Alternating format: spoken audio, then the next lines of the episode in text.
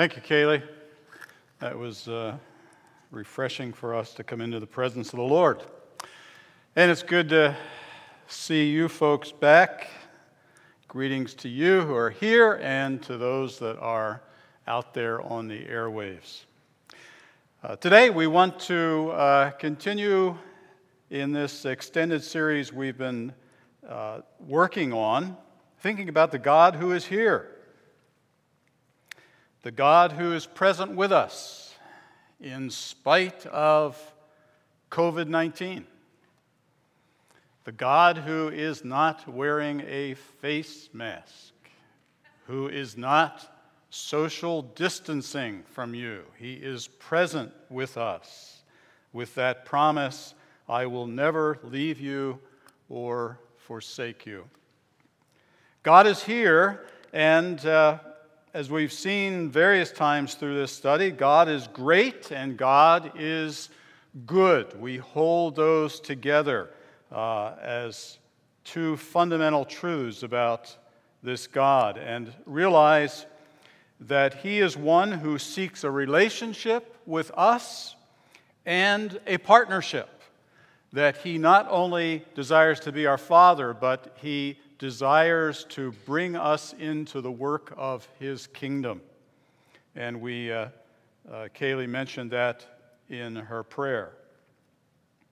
So we've looked at these many positive qualities about God. Today, I want to think with you about an aspect of God's character that for many people does not seem positive.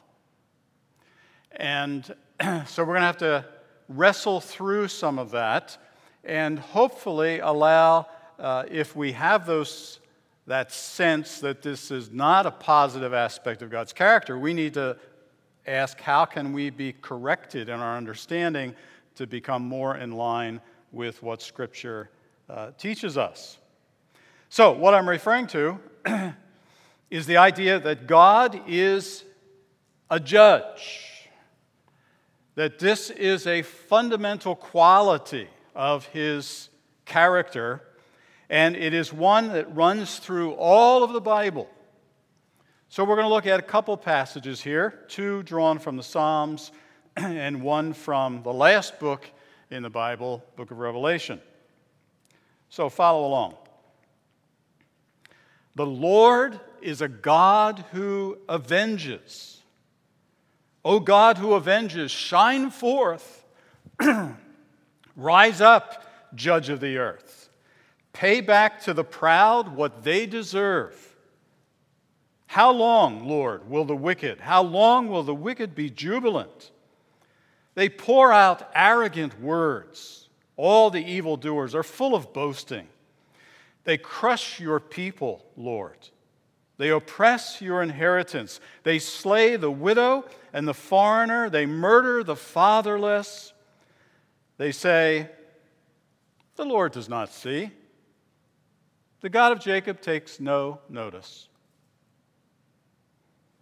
Psalm 98. Let the sea resound and everything in it, the world and all who live in it. Let the rivers clap their hands. Let the mountains sing together for joy. Let them sing before the Lord for he comes to judge the earth. He will judge the world in righteousness and the peoples with equity. Revelation.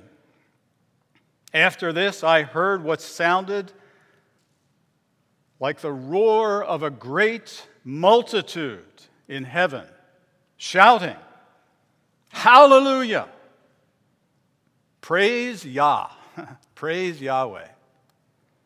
Salvation and glory and power belong to our God, for true and just are his judgments. He has condemned the great prostitute who corrupted the earth by her adulteries. He has avenged on her the blood of his servants. Again they shouted, Hallelujah! The smoke from her goes up forever and ever. And of course, the great prostitute here is also in Revelation called Babylon, uh, the wicked city on seven hills, which in that case is probably referring to Rome. but behind all that is that long tradition going all the way back to the book of Genesis and the Tower of Babel. That's Babylon. And this, uh, this expression of, of human arrogance over against God. And in the end, God judges Babylon, uh, all human pretension, and uh, brings an end to it. Their smoke goes up forever and ever. So we need to think about this theme of God as the judge. And first off, let's, uh, let's talk about the need for balance, huh?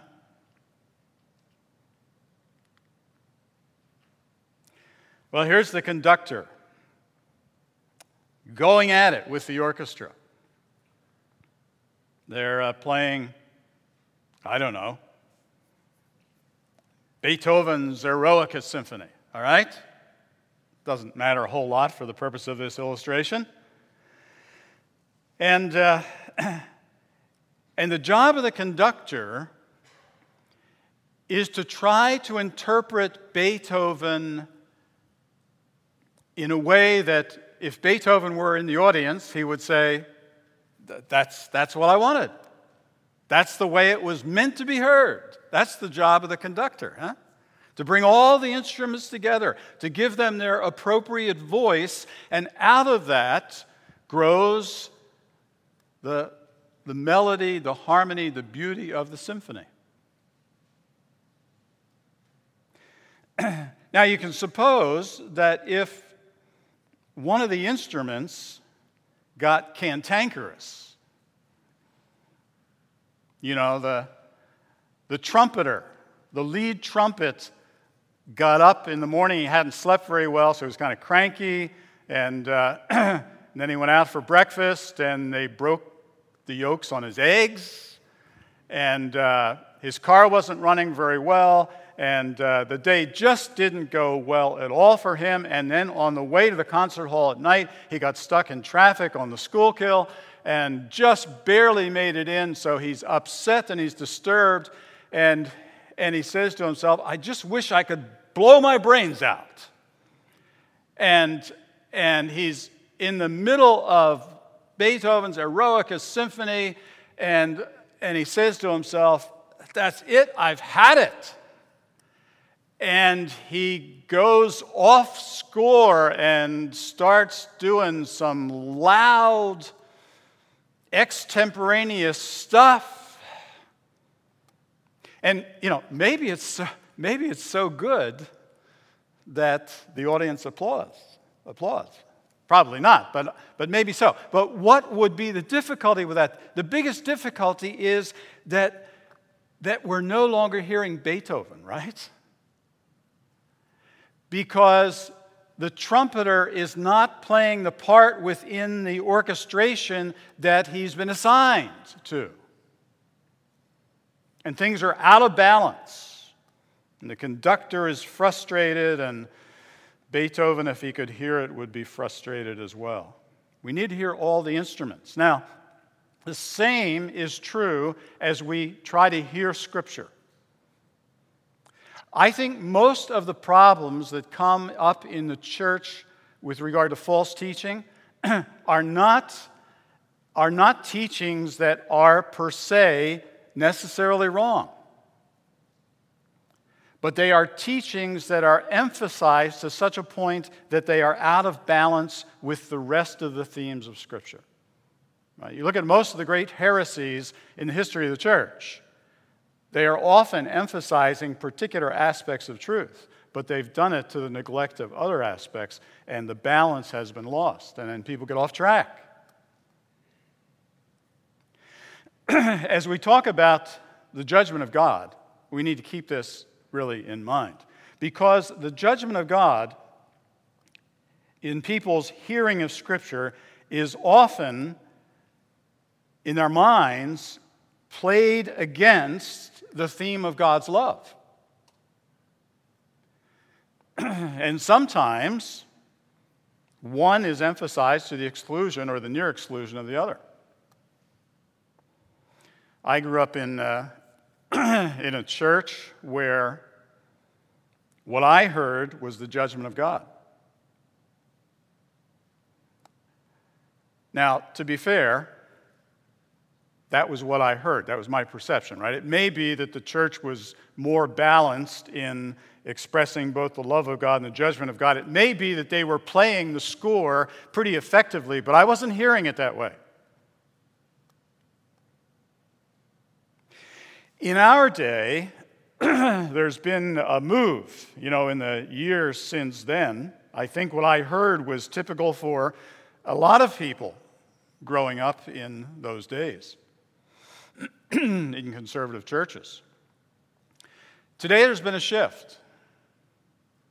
Today, there has been a shift toward emphasizing the, the very deep and powerful truths of the love of God, but to emphasize it in such a way that in various places, the judgment of God has either been terribly minimized or at places effectively denied.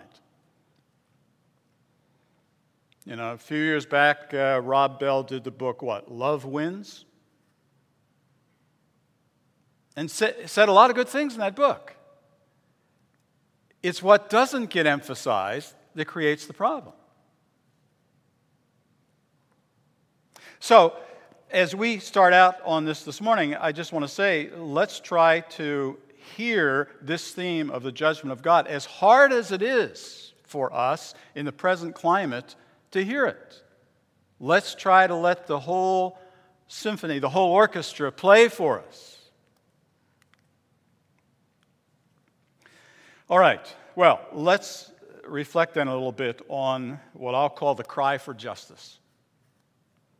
The cry for justice is a cry that arises through the whole of the Bible. Virtually from the beginning, from Genesis chapter 3, when humans decide that they're going to run life on their own without God. There is this cry for God to come and set things right. Do you remember the story in Genesis chapter 4 when Cain, out of envy, kills his brother? And God comes to talk to Cain about that. What does, what does God say? He says, the, the blood of your brother cries out to me from the ground. A cry for a justice. And, uh, and we saw that in Psalm 94. O God who avenges, shine forth. God the judge, rise up. The cry for justice. Now, that's a cry for a number of things. Uh, first, I think it's a cry for revelation. It's a, it's a cry for the truth about the world and about individual actions, for the truth to be made known. Often, evil is hidden. And so, Psalm 94 says, God who avenges, shine forth. Let the light come into the darkness. Gospel of John tells us that men love darkness rather than light because their deeds are evil. And the cry for justice is for God to take the cosmic flashlight and show us what's really going on. No uh, backroom deals anymore, right? No smoke and mirrors, but rather the truth about the situation. So, revelation is part of what this cry for justice is. Jesus talks about this. He says, There's nothing concealed that will not be disclosed, or hidden that will not be made known. What you have said in the dark will be heard in the daylight. What you have whispered in the ear in the inner rooms will be proclaimed from the roofs. Now, at that point, I'm starting to pull back. Are you? I think this would be a great idea for you. as long as I can get you know, special treatment. Very solemn words. The cry for justice is a cry for revelation to take place, and Jesus says it is going to happen. Or again, he says, I tell you that men will have to give account on the day of judgment for every careless word they have spoken. For by your words you will be acquitted, by your words you will be condemned. Every careless word. I've said careless things over the years that I can't even remember. But there will be an accounting. There will be a revelation. That's the cry for justice in Scripture. It's also a cry for retribution. It's right there in Psalm 94. God who judges, rise up, pay back the proud for what they've done, pay them back. Remember these words from Paul we've looked at a number of times in our study of Job. Do not be deceived. God is not mocked. For what a man sows, that he will also reap. Now, you say, yeah, but in Job, that's not working too well. Right. Right. And, and so part of wisdom, the wisdom tradition in the Old Testament is to say, we understand this principle that God is not mocked, that there is retribution, there is justice that is coming, but you don't necessarily see that justice worked out in the short term. So the wicked may die in their beds comfortably, and the righteous may die under great suffering in this world. But this overall theme of Scripture that we have to hear is that God, by the nature of who He is, will not let that go on forever that there is an accounting that is coming. And Scripture gives regular warning about that revelation, retribution. But then here's this third thing cry for justice is a cry for restoration. And this is one of the ways I think we need to hear the message of Scripture about God's judgment and understand its positive intent. God the Creator says that rather than letting the sinful, rebellious world simply dissolve or be destroyed or bringing destruction himself, his judgment is going to be restorative. God is coming in the, in the phrase I like from N.T. Wright, he's coming to set the world to rights.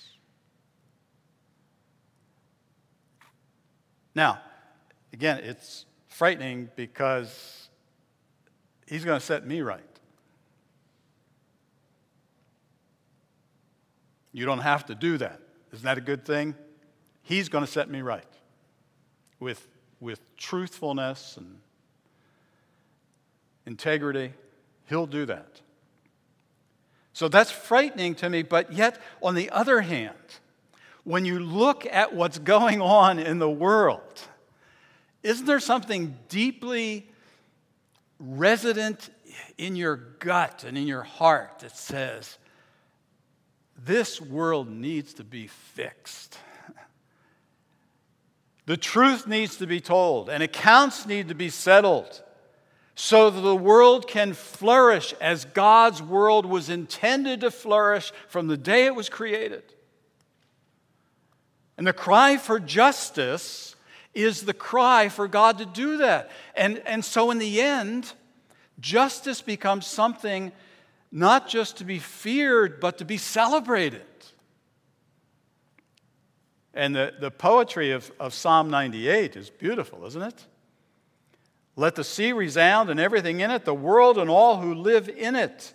Let the rivers clap their hands. Let the mountains sing together for joy. Why? Because the Lord comes to judge the earth.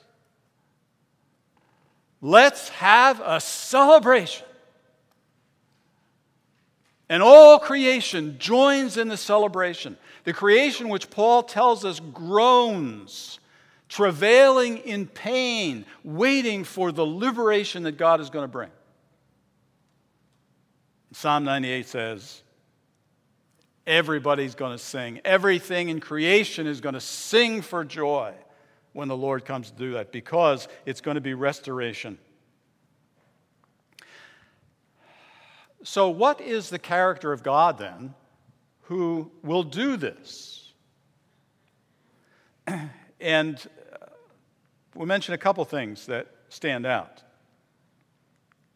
Obviously, one is the character of God that says he is righteous. He does what is right. He's coming to set the world to rights, and he will do that well because that is his character. He knows what is right, he's committed to doing what is right. There is a uh, powerful image of this that the prophet uh, Amos saw in Amos chapter 7, I think it is. He had a couple different visions from God. Amos, what do you see? Well, I see this, Lord. Amos, what do you see? And the third vision, Amos says, Lord, I, I see a plumb line. A plumb line that is along a wall. And the wall is straight. I see you, Lord, holding the plumb line. The Lord says, That's what you see. Yeah. And Amos, here's what I've come to do. I have come to set a plumb line in the midst of my people. And because I've come to do that, I'm going to bring judgment upon them. Why? Because the plumb line measuring the wall that has been built in Israel indicates that the wall is crooked. It needs to be torn down. Righteousness is the character of God that says He is the standard for how life is to be lived. And His judgment will show the deficiencies of all of us. He will judge in righteousness. He will do what is right, and He will do it with fairness equity.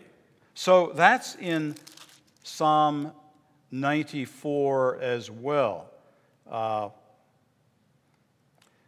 you will judge the people with equity, with fairness. Have you seen this uh, sign around town, different places? Equal justice for all. I think it's in the context uh, of uh, black white relationships. But it's bigger than that, isn't it? This, this is a fundamentally biblical principle that before the law, ultimately before God's law, we are assured that God judges with fairness, with equity. Repeatedly in the Old Testament, the prophets weigh in against human judges, human systems that deny the rights of the poor or the disadvantaged. Remember, uh, it was right here in uh, Psalm 94, verse 6. They crush your people, Lord. They oppress your inheritance. And here's the three that show up again and again in Scripture they crush, they slay the widow and the foreigner, and they murder the fatherless. Orphans, widows, and foreigners, immigrants. And God's bringing judgment. God who avenges shine forth against those who mistreat people in those situations. Very serious. Or Psalm 86, 86, 82, where, where God judges among the gods. And apparently, what that's suggesting there is that human judges stand in the place of God. So they're called gods, small g. God judges among the judges, if you will and says, You guys need to judge with equity and fairness and righteousness because that's what I do, and you represent me. Equal justice for all. Paul has a place in the book of Romans, end of chapter 1 and uh, beginning of chapter 2, where he has an extended discussion of the judgment and wrath of God. And uh, verse 11, chapter 2, is uh, his concluding statement on that. He says, There is no partiality with God. And we've, we've got, you know, we've got a big problem in the world, but let's bring it closer to home. We have a, we have a big problem in the U.S. that judgment, in many places, justice is for sale. If you have lots of money, you have a major advantage in the American legal system. Because you can afford, you can afford the lawyers that other people can't. The character of God is that He draws, He holds the plumb line in the midst of human circumstances, and He judges, and He will judge with equity and fairness. All right, so we're going to pick up some of those themes of judgment next week. We actually need to talk about hell. And that's a hard topic. But next week we're going to do that. But before we leave this today, let's take a few moments and do what we've done before and ask how is it that these various themes in the symphony of Scripture, how is it that they come together? And uh, specifically, what we've been trying to do is see that all of these themes play together to a focal point, which is God's revelation to us of who He is in the person of Jesus. So let's ask that question where does this theme that runs all through the Bible about God as the righteous judge, how does that intersect with the story of Jesus? And we'll just uh, take a couple of verses that we, we could look at many different ones, but a couple from the Gospel of John. Jesus is anticipating the cross in John chapter 12. It's, uh, he says, The hour has come. And the hour in the Gospel of John is always the hour of his death. The hour has come. In verse 31, he says, Now is the time for judgment on this world. Now the prince of this world will be driven out. And I, when I am lifted up from the earth, will draw all people to myself. He said this to show the kind of death he was going to die. He would be crucified between heaven and earth. Notice, it's the time for judgment.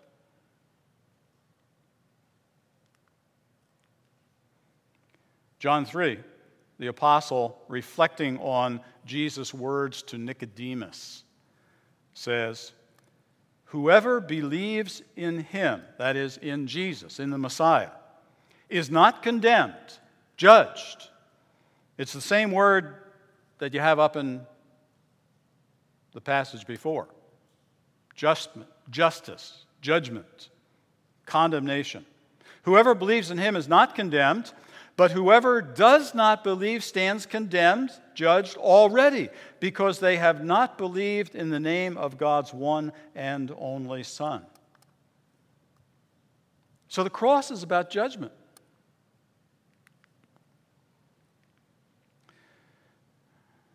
Let's, uh, let's just spin that out as we close here. So Jesus came to save.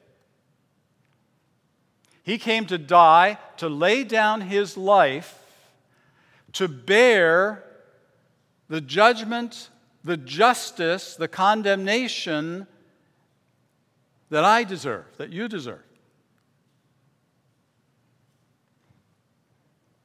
So, John in chapter 3 as well says, For God so loved the world that he gave his only son. God loved the world. Jesus came to save. But here's the thing Jesus looks at the cross and he talks about not just love, but he talks about judgment. The time has come for judgment on this world. What's that about? Well, I guess it's something like this that the cross becomes God's plumb line for the world. The cross is the plumb line. The cross is the measurement of how God, the judge, who loves the world, for God so loved the world, but the God who loves the world, who must nevertheless, because he is righteous, bring judgment upon the world. And the cross is the plumb line. The cross shows us the sin and the judgment that the world deserves. How does it do that? Well, that's a big story. Uh, we don't have time to explore all of that, but but certainly part of it is this that the cross is the condemnation by the world, by the religious elites of Judaism, by a corrupt politician. The cross is their judgment on the one truly innocent man in human history. The cross is a plumb line, huh? It shows us what the world is. Or think about it from another perspective. The cross is God's solution to save the world. Now, think about it. What is needed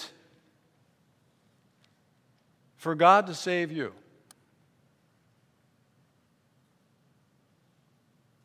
And I say, well, all right. Uh, if we need to talk about that, uh, at least let me point out that uh, I think I'm doing better than my neighbor. I mean, I know I've got some issues, but if you see the way my neighbor operates, or, or that guy at work, over the top.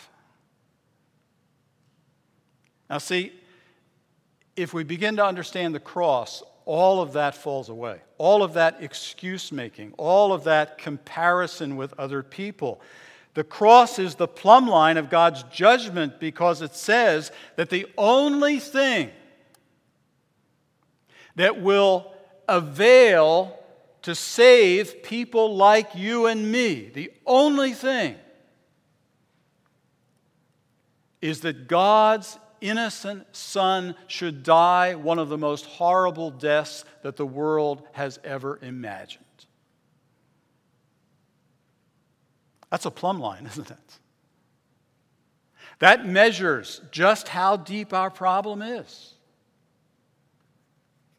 The cross is God's plumb line. And then here is something else that uh, maybe we can get our heads around a little bit. The cross, in the middle of history, discloses what God's judgment will be at the end of history. You get that? Jesus said the time has come for judgment on this world in the cross. The cross tells us what God's evaluation of the world is going to be at the end of the world. The judgment of the world is going to be measured by the condemnation and the suffering of Jesus. Jesus is the substitute who comes to bear the world's guilt and condemnation. It works for us as individuals. Say, what, what is it going to be like for me to face the judgment of God at the end of the world. When the dead, small and great, stand before him and the books are opened and everyone is judged. Now, of course, in a day when God's judgment has been minimized and we talk about the love of God, uh, a lot of people don't even want to go there. They don't want to think about that. Or they assume that God is not the judge. That's not God's business. God is gracious and loving and grandfatherly. And so you get all kinds of optimism out there of people who, you know, a friend dies who in life exhibited no interest in the things of God, and they say, Well, I know they're in a better place. How do you know that?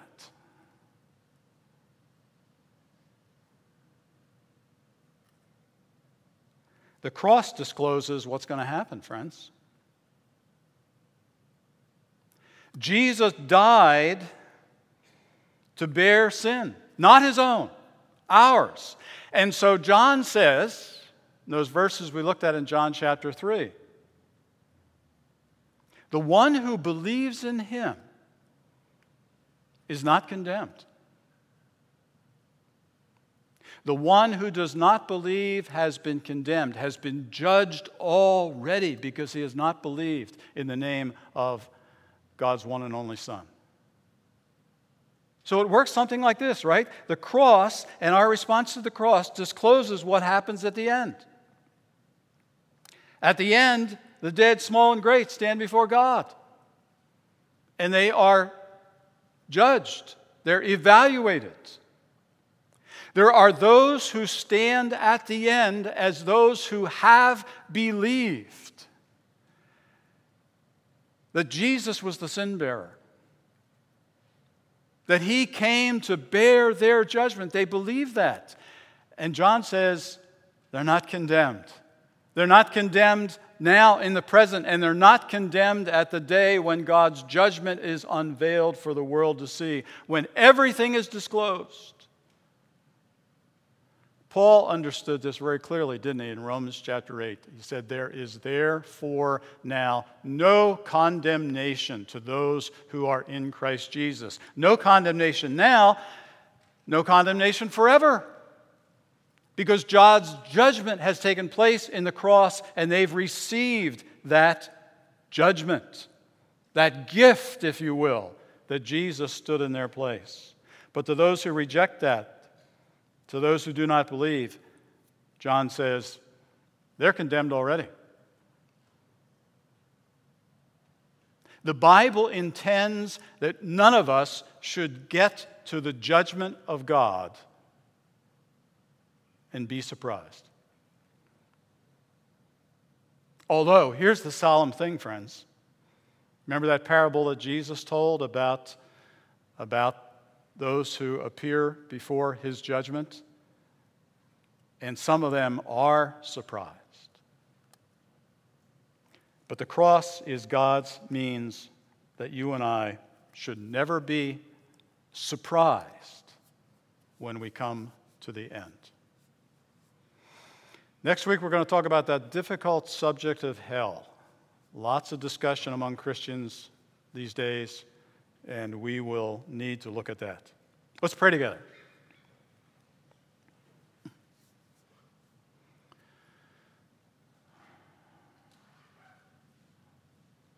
Oh God, we almost hesitate to take the words of Psalm 94 to our lips. Oh God who avenges, shine forth, because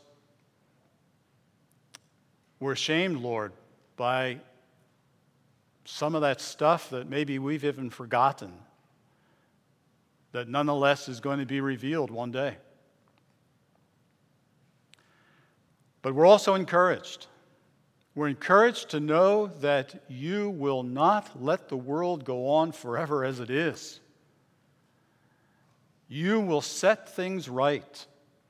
And by your great love and goodness and your grace You've even made a way that sinners like us can participate in that marvelous renewal.